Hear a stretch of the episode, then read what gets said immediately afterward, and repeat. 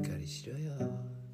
何やってんだよ。ここはガッツ出さなきゃいけねえだろ。お前たちよ頑張れよ。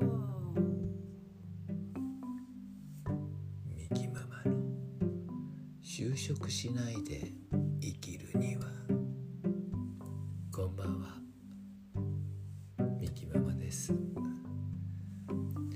昔いましたよね鬼コーチ。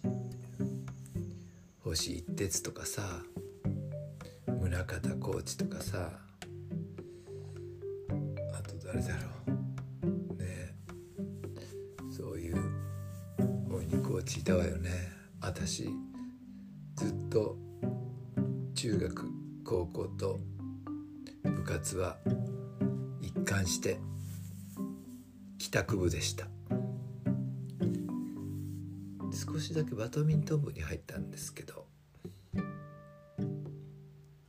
すごくね先輩がね偉そうなのよもう上からっていうかさで私はなんで生まれて1年しか違わないのにこんなに先輩って偉そうにするのってめっちゃ疑問が湧いてきてさもうそうなるともう続けてらんないじゃない。ですぐにやめたんだけどね。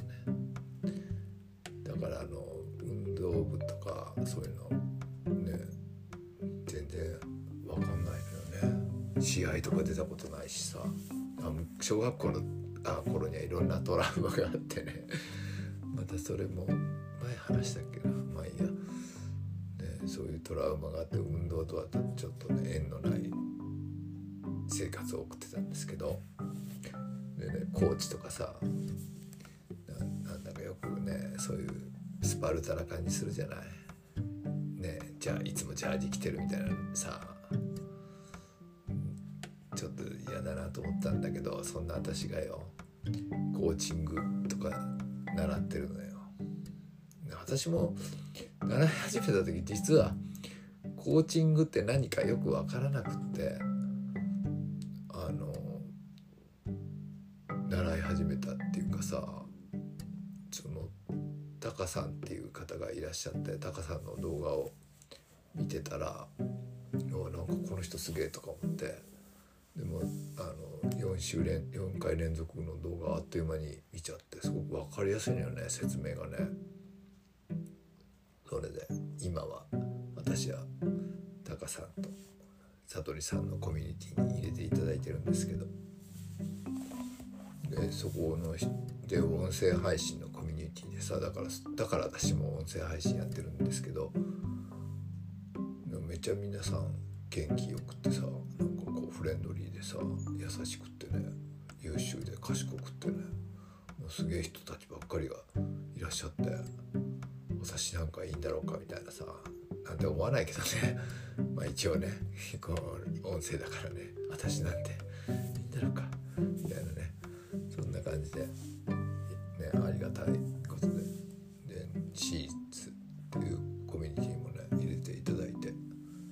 ってるんですけど。ソルティさんとかねありがとうございます。